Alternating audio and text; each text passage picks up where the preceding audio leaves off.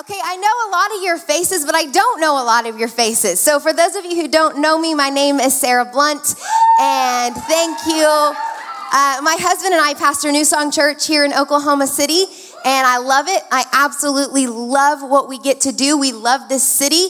Um, and New Song is responsible for night. This this night, uh, that our women's ministry, his, we put this event on. All the volunteers that you saw that were greeting you, smiling, holding up signs, helping you, those were New Song girls. Can we give them a big hand tonight?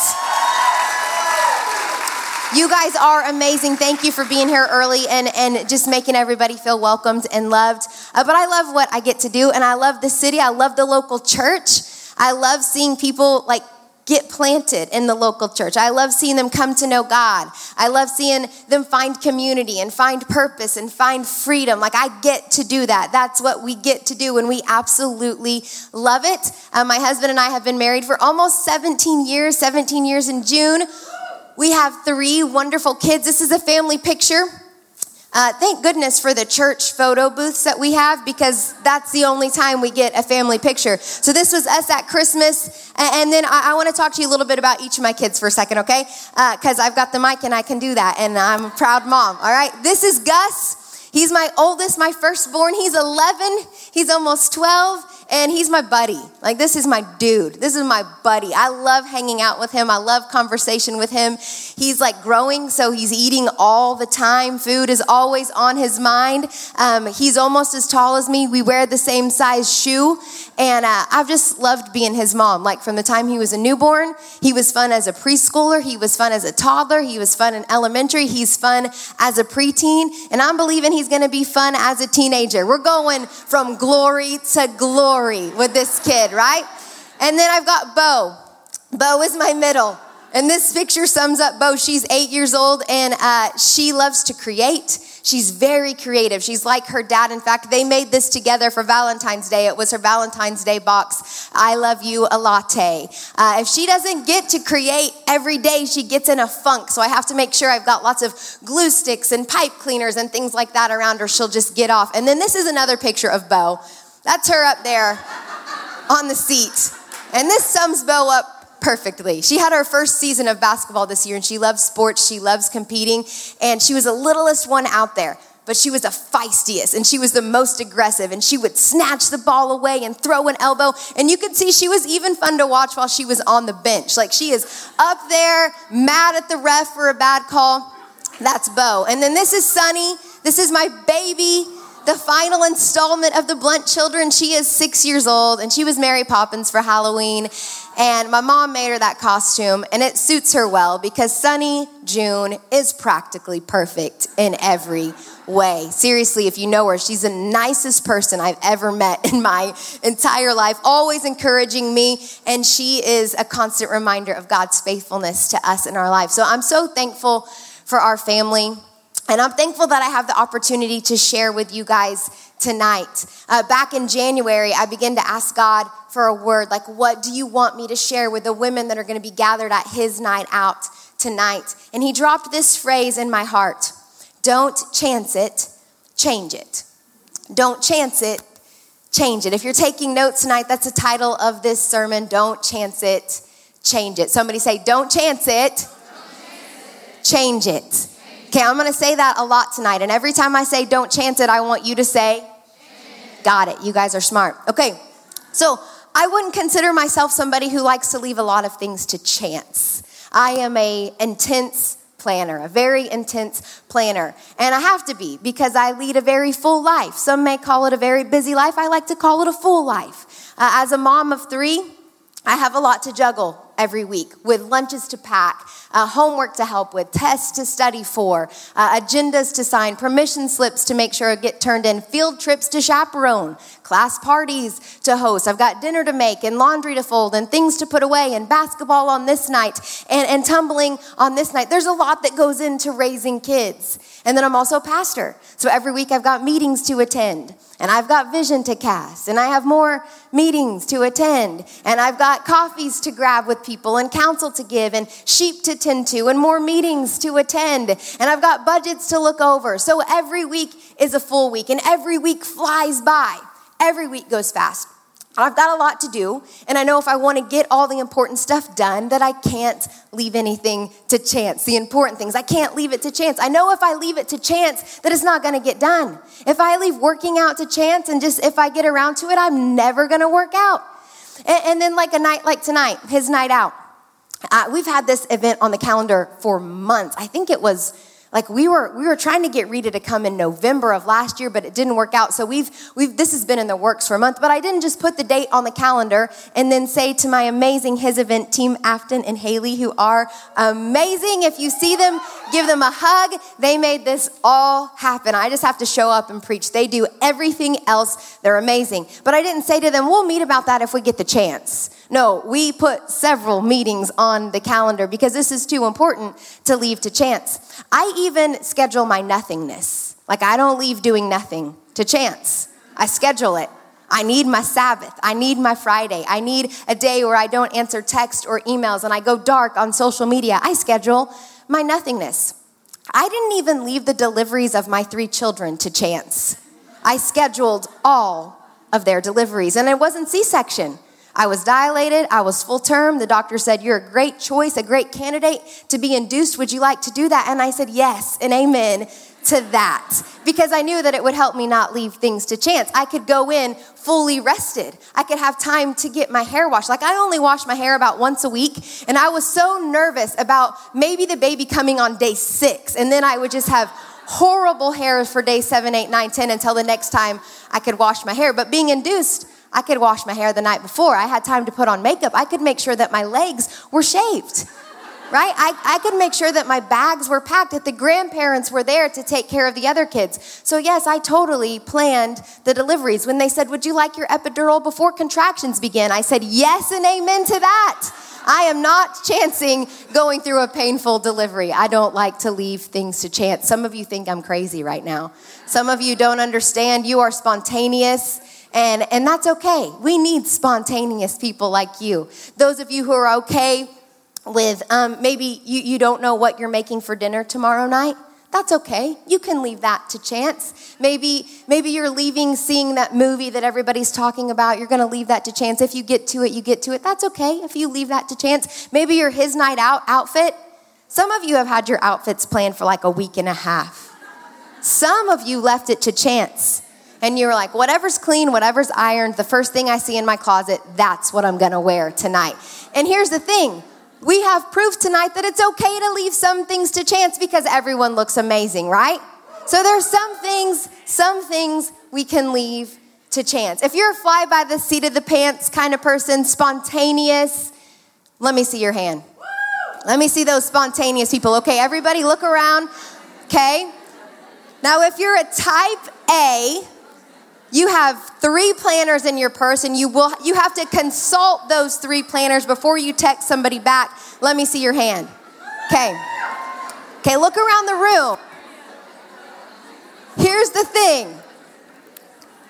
Every laid back person they need a type A, they need a planner in their lives. And every planner, they desperately need a spontaneous person in their life to bring some balance to the mix. Josh brings the spontaneity to our family. But tonight's not about whether you're type A or type B. It's not about your Enneagram number. It's not about your character, your, your, your, uh, your, your top five strengths. It's not about your personality at all, really. It's not about what to do when things don't go according to plan. It's not about calendaring. It's not about time management. All good things, all good things, like my friend Olaf says, all good things, all good things. But that's not what tonight is about. Tonight is about change. And I believe that every person within the sound of my voice, that God has something for you tonight. Those of us who are structured and those of us who could, could care less, go through the day leaving little things to chance. It's for all of us because tonight is not about the little things. Tonight's about eternal things. Tonight's about your legacy. Tonight's about your purpose. Tonight's about your marriage. It's about those kids that you're raising. Tonight is about your relationship with God. Tonight is about realizing and understanding and recognizing what a privilege it is that we have to partner with God to see His kingdom come and His will be done. Don't chance it, change it. Good job. All right. So, this is what the Lord's been showing me the last couple weeks. I've been thinking about this and meditating on it. Lord, what are we leaving to chance? And He's shown me that although some of us may never leave to chance whether or not we're going to work out on Wednesday or not, we're leaving this kind of thing to chance. We're leaving whether or not we're going to encounter the living God on a daily basis to chance. We forget that while, although He has promised us His presence, that we are responsible, responsible for the tangibility of it in our lives. Yes, He's always with us. Yes, He never forsakes us. Yes, He is there, but we're responsible for acknowledging that He's there, for chasing after His presence. We're responsible for, for seeking Him, for reaching out to in, encounter Him every day, to not just go through the motions and hope that we bump into Him we're responsibility or we're responsible for the tangibility of his presence in our lives. We leave whether or not our hearts are going to heal, heal to chance. We have places in our hearts that are broken. And we just think, well, time heals all wounds, right? Like eventually, eventually my heart is not going to hurt anymore. We put our hearts and we place it in time's hands. When God says, guard your heart, above all else. Don't give it to time, give it to me. I'm the healer of the brokenhearted. We leave the healing of our hearts to chance. We leave our joy to chance, which means we leave our strength to chance because the joy of the Lord is our strength. We're not pursuing his face. We're not asking him to fill us supernaturally with his joy.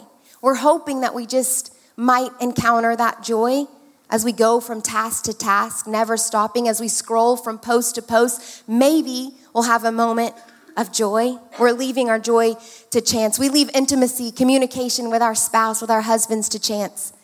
We know that our marriage is struggling. We know that our marriage is not at all imaging that the love that Christ has for the church. We can feel the drift. We know what's happening, but we don't do anything about it. We don't do anything to change it, so we're chancing it. We leave connecting with our kids, discipling our kids to chance. Hopefully, they're picking it up in church on Sunday. Hopefully, they're going to ask me those questions. Hopefully, we connect. Hopefully, I have their hearts. We leave it to chance. We leave making an actual difference in our world to chance. Some of us have John Mayer syndrome, and we're just waiting. waiting. Do you guys like that? That's why Rita led tonight and not me. We're just waiting and waiting on the world to change. And some of you are using waiting on God as an excuse to move. I'm waiting on God. You can read in Ezra about people who were using that as an excuse. We don't want to, there, there are times when we are called to wait on God, like we just did. We waited in His presence. But I think a lot of times we use it as an excuse to keep us from taking any steps towards actual change. And God is looking down saying, I'm not, you're not waiting on me, I'm waiting on you. Heaven is waiting on you. But if you just keep waiting and waiting and waiting for your world to change, guess what? It's not gonna. Don't chance it. Change it. Change it. Here's the bottom line we leave our involvement in the plans of God to chance. Somewhere along the line, we've taken the sovereignty of God and we've turned it into an excuse to sit back and just expect for Him to move everything into place. We forget that God's sovereign plan, it involves our involvement. That's good. Write that down. God's sovereign plan, it involves our involvement. Yes, God is sovereign and he is in control and he has all authority and power over everything that exists. He is sovereign, but he in his sovereignty made us participants. We get to partner with him to see his kingdom come, to see his will be done. He made us participants in the divine plans and his divine plans. But in order to be participants, that means we have to participate. But here's the thing I see a, a lack of participation, I see apathy. I see wives and sisters and mothers and daughters and friends leaving the most valuable things to chance. Don't chance it, change it. Tonight, I want you to get quiet for just a moment. We're just gonna take like 20 seconds. We're gonna just pray a search me, God prayer. We're going to ask Him to search our hearts, and we're going to ask Him to reveal to us anything eternal, anything important that we're leaving to chance, that we're not participating, that we're partnering with Him to see the change. And I know He has some things that He wants to stir. I was so stirred as I prepared this message. I know there's some things that He wants to stir up in you. So we're going to pray. We're going to get quiet. We're going to ask Him to search our hearts. He's going to show you a couple of things, and then you can filter. Uh, the rest of this message through those things so that you can apply what you hear tonight. So you can walk away and this is actually applicable to you.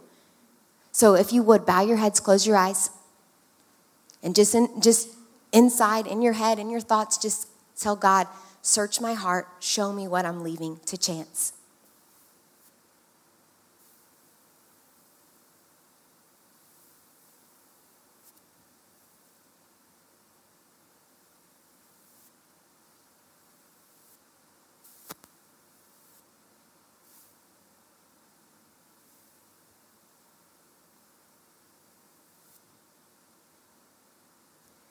Holy Spirit, we thank you that you see us, that you know the secrets of our heart.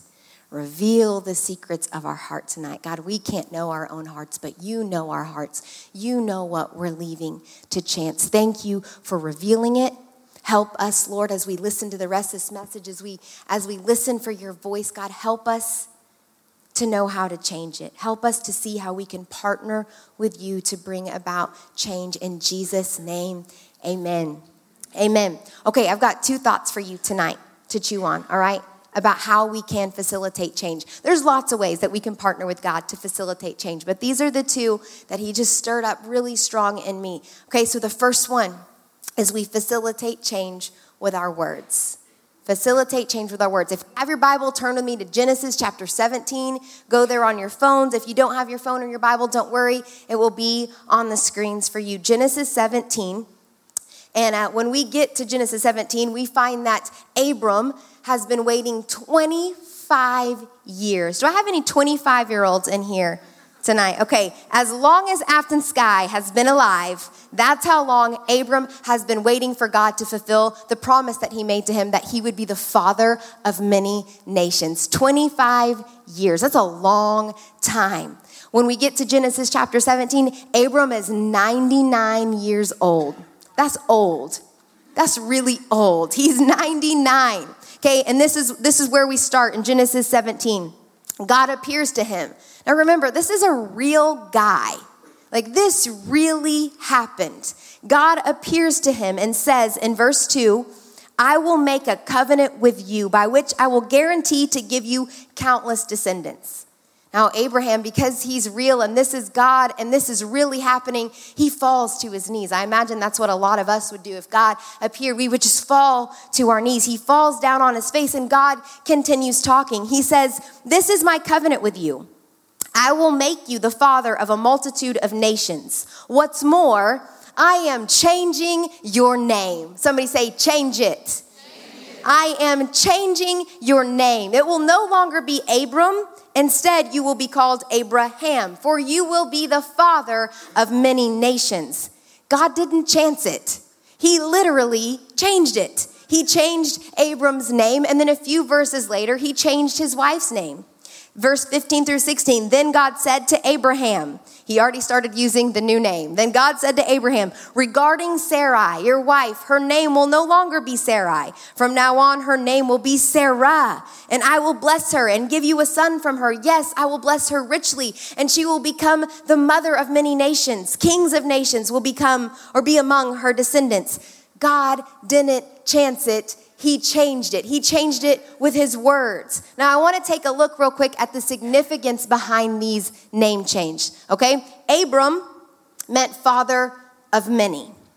Abraham was an upgrade. It meant father of many nations. Okay, Sarai meant my lady or my princess. But Sarah, the upgraded version, meant the princess of a multitude. Now, Abraham knew exactly what these changes signified. He knew exactly what they meant. Now, look how Abraham responded Genesis 17 17.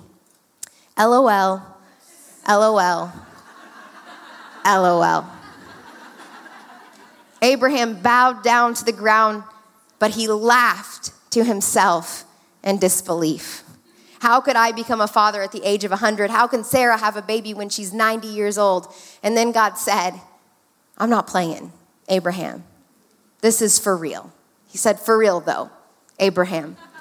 Sarah will bear you a son, and you will call him Isaac.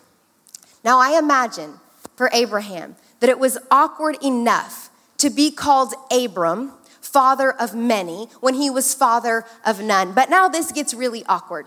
Because remember, this is a real man. And now he has to tell people, actually, I go by Abraham now, father of many nations. God upgraded my name. Imagine the looks he got when he went to the Social Security Administration office, filled out the paperwork, and said, I'm changing my name. Don't call me Abraham, or don't call me Abram. I am Abraham now. I imagine he had some pity from the community, some, oh, bless his hearts. Like he's, he's never gonna come to terms with the fact that it's just not in the cards for him.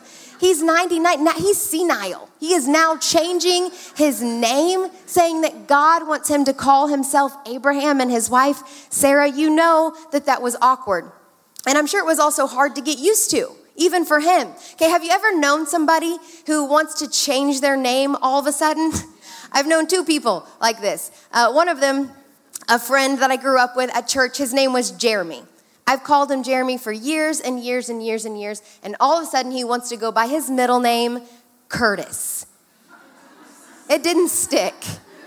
Because how many know it's hard to call somebody Curtis when you've been calling him Jeremy for like 20 years? It just didn't work. I'm sure it was the same for Sarah, that it was hard for her to call Abram Abraham because she'd been calling him Abram for so long. I imagine she had to catch herself often. She'd be like, Abram, I mean Abraham, will you go check the mail?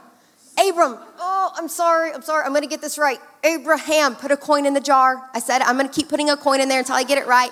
Abraham, Abraham, will you please go walk the camels? Like, I'm sure it took some getting used to. Abram had been called Abraham for 90, or Abraham had been called Abram for 99 years. And I'm sure it was hard for Abraham to call Sarai Sarah because force of habit. That's what he'd always called her. But this is what God wanted. He wanted them to call things that be not as though they were. This is our God. Our God is a God who calls things that be not as though they were. Paul writes about this in Romans 4 17 through 18. This is so good. Lean in. Abraham was first named father and then became a father. First and then. First named, then became. First named, then became. First named, then became first named, then became, not the other way around. God didn't wait for him to have a son. He, he called him father first, first named, and then became a father because he dared to trust. Anybody want to dare to trust that God can do what only he can do? Raise the dead to life and with a word, Abraham, Sarah, with a word, with his word, make something out of nothing. When everything was hopeless, Abraham believed anyway, deciding to not live on the basis of what he saw he couldn't do, but on what God said he would do. This is why Abraham is the father of our faith because he modeled such great faith for us. And we see in just a couple of verses how faith works. We have to first fully embrace what God has named us in His Word, and then we become it. We first, he, what He first named us, we embrace, then we become first named, then became. We embrace the exceeding and great and precious promises that we find in the Word, in His Word. We embrace those. We hold fast to those. That means that we fasten down on the promises. We fasten down on Scripture so that it cannot slip between our fingers. We hold on to it with a death grip and we dare to trust that God can do what only He can do. And then we believe that He can, with a word, make something out of nothing. We believe that He can with His word. Abraham, Sarah, victorious, freed, daughter. I kept hearing that tonight as we worship daughter, daughter, daughter, first named daughter.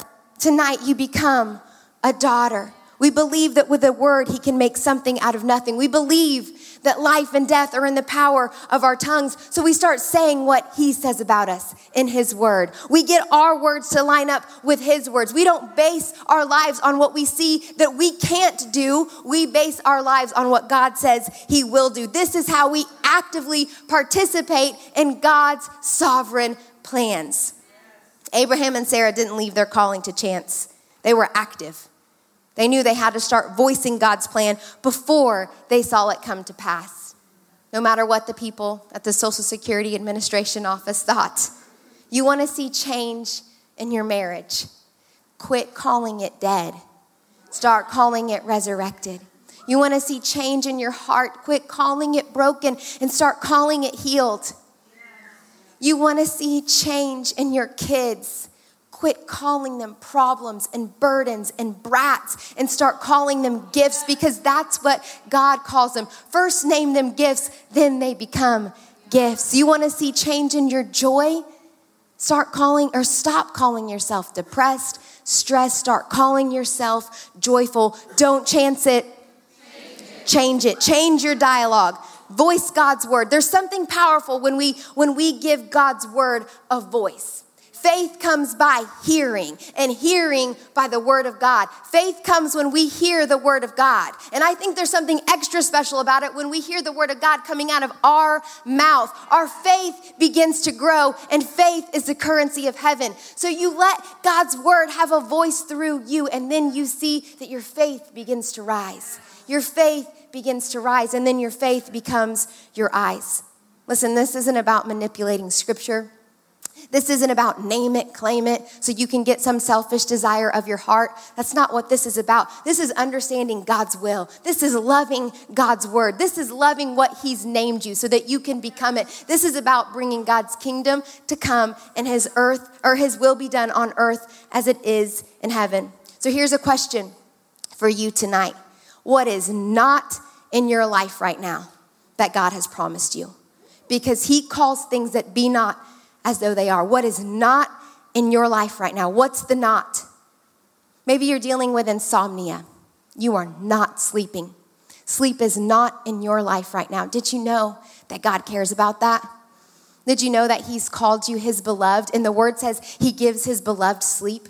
It says that He's your shepherd, or yeah, that He's your shepherd, that you're His sheep, that He causes you to lie down he causes you to lie down in green pastures. He leads you beside still waters. He cares about your rest. So don't wait. Be like Abraham and Sarah, first named father, then became father, first named mother, then became mother, first named sound sleeper, then became sound sleeper. What is not in your life right now? God changed several names throughout Scripture. He changed Jacob to Israel.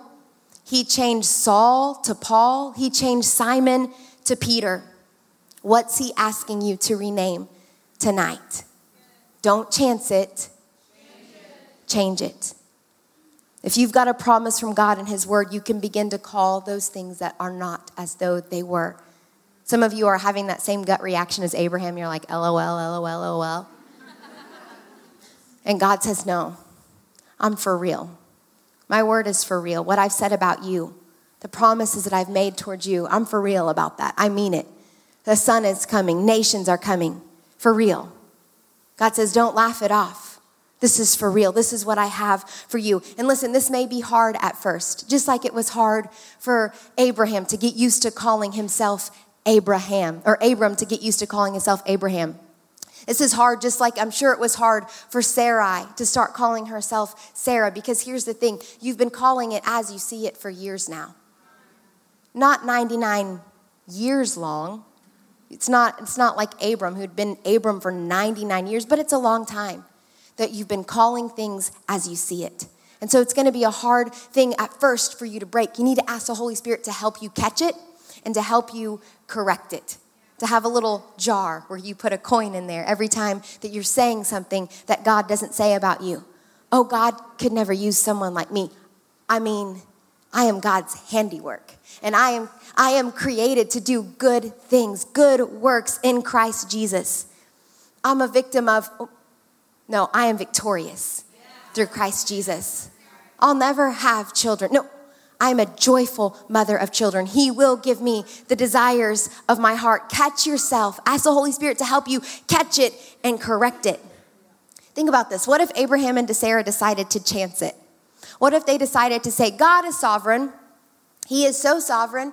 And if he wants this to happen, then we can just sit back and expect for all the pieces to move into place.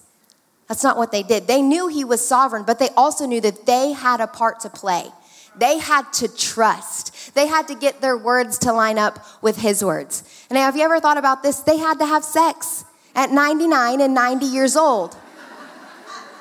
they had to go there because this was not an immaculate conception. They had a part to play in God's sovereign plans, and so do you. Partner with the Holy Spirit, call into being the change that God has promised you in His Word. Don't chance it. And then, number two, we facilitate change through prayer. How's your prayer life? Like, really, how's your prayer life? Here's a good gauge. Did you pray today before you got here? Like, just on this regular Thursday? Did you start your day in conversation with God? Did you pray throughout your day? How's your prayer life? I think this is becoming a lost art.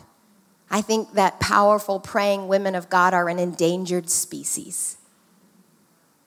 I had a praying grandma. I'm sure a lot of you had a praying grandmas, but I worry that our grandkids, they're not going to have that praying grandma. Because our grandmas didn't have iPhones, they didn't have social media, they didn't have things to distract them all day long. So they had time to get after it to pray over us. And I know, I know that I'm still seeing the fruit of my grandma's prayers as she prayed because those prayers didn't evaporate. Every time she prayed, they didn't just evaporate, but they accumulate. And I'm still seeing the fruit of the prayers that my mom and my grandma prayed for me. You, I know where you're at. Maybe you didn't have a praying mom or a grandma, but somebody was praying for you an aunt, a sister, a teacher, somebody was praying for you, and you're seeing that fruit. I want to I want to show you something a really amazing passage of scripture in James 5 verse 17 through 18. Go ahead and flip over there. Or you can turn with me or you can look with me on the screen. James 5 17 through 18. Elijah. I love Elijah. He was a man with a nature like ours, with the same physical, mental, and spiritual limitations and shortcomings and he prayed intensely for it not to rain. And it did not rain on the earth for three years and six months. Then he prayed again, and the sky gave rain, and the land produced its crops as usual. Okay, I love every single thing about this text. I love that the Holy Spirit saw, saw it fit that we knew that Elijah was no superhero. He wasn't a superhero. It tells us right here that he had the same physical, mental, and spiritual limitations and shortcomings that I have. Last time I was on this stage, I talked about how a lie that we are believing that people are pushing on us is that we're enough. You're enough. You're enough. No, I'm not. I am not enough. And the moment I start to believe that, it's the moment I start to pull away from God and say, I got this. I'm not enough. I'm like Elijah. I'm not a superhero. I have limitations and I have shortcomings. But we see that even imperfect people People that don't wear capes, that God can still use them, that their prayers can still make a difference. The other thing that I love about this text is that it tells us how Elijah prayed. He prayed intensely. I like intense people. Elijah, he prayed intensely. Just one verse before this, we read about how the effectual or the, the, the effectual prayer, what is it? The effective, fervent prayer of a righteous person avails much. But what does that mean? What does it mean to pray intensely, to pray fervently? Well, I think sometimes to understand what something's, something means, I like to find out what it doesn't mean. So let's talk about what intense prayer is not. Intense prayer is not indifferent. Every time I hear that, indifferent, I think of that Taylor Swift song where she's like, It isn't love, it isn't hate, it's just indifference. You know that song? It isn't love, it isn't hate, it's just indifference. That's what indifference is. It's not love and it's not hate. But let me tell you, prayer is love.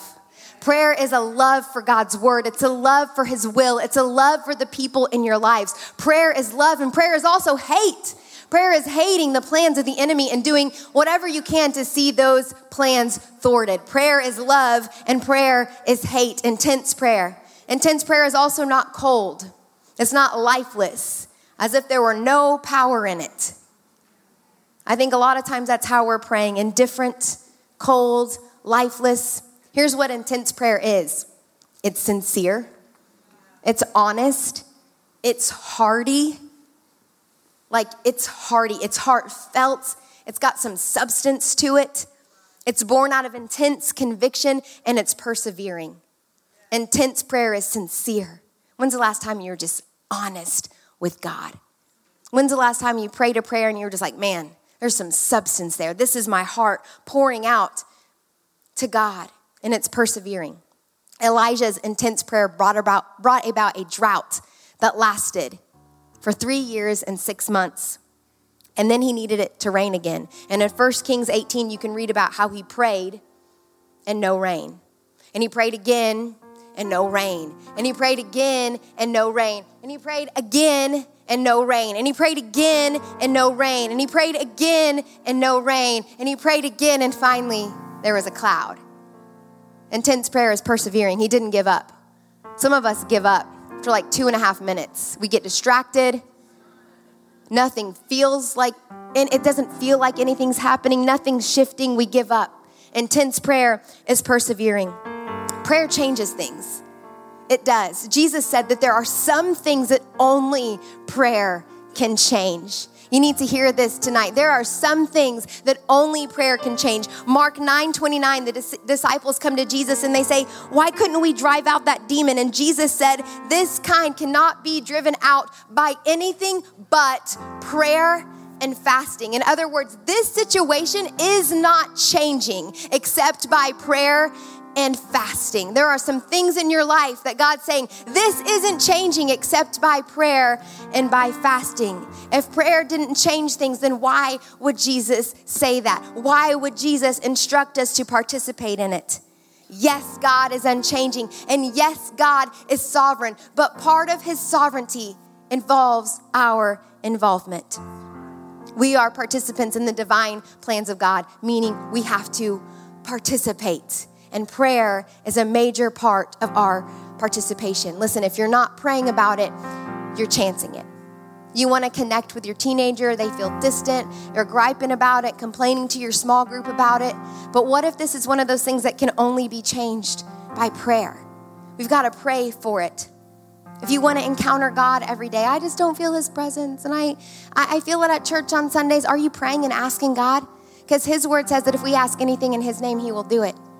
God, I want your presence with me today. I want to encounter you today. You want a better husband? Start praying for the one that you currently have. God, change his heart. Create in him a new heart. Don't just gripe about it, complain about it, pray about it, participate in prayer. Don't chance it. That was really weak. Don't chance it. Your prayer can change the course of history. You have a prayer down inside that can make a difference. Do you believe that? I have a serious question for you tonight. How different would your life look if you spent as much time praying as you did scrolling that hopeless little screen in your pocket? In 2012, daily time spent on social networks like Facebook, Instagram, and YouTube, that was that uh, we used about 90 minutes a day. It's continued to climb every year, and last year it's estimated, 2019, that people spent 153 minutes a day just on social media. That's over two hours every single day. That means that if you give a child a phone at 10 years old, which you shouldn't, but if you do, and you give them access to social media, which you shouldn't, but if you do, and these trends continue to climb, if that child lives to be 72 years old, he will have spent a decade of his life on social media, tapping, scrolling, swiping, 3,650 days wasted on social media, a decade, 10 years of our lives looking at a screen, a hopeless little screen. I, I think it's time to put some boundaries and limitations in place. It really is. Like we all want our husbands to have covenant eyes and all these things on their phone to make sure that they're they're staying pure. But what about us? What accountability do you have? You know, iPhones have this great little feature where you can actually limit your screen time. To where if you want to say, you know what, I want to spend about 15 minutes on Instagram a day, when you hit that minute, it kicks you off. And you have to put in a password. And let me just give you a little a little pro tip here. Don't make your own password. Because if you do, you'll go back in. Because I've done it a million times. This week, as I was preparing this message, I was like, okay, I'm not spending a decade of my life on social media.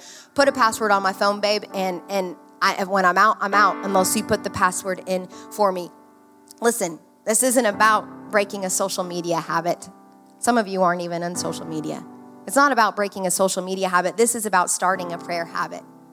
This is about taking back idle time and to use that time to pray difference making prayers. This is so our kids, this is so our grandkids can look at their lives and they can say, I can see God's hand here, and I can see God's hand there, and I can see God's hand everywhere. And I attribute that to the prayers of my mom, to the prayers of my grandma, because their prayers didn't evaporate, evaporate they accumulated, and they're still bearing fruit in my life. This is to ensure that we're being active participants in the plans of God. This is about stewarding well the privilege that we've been given to partner with God to see his kingdom come and his will be done.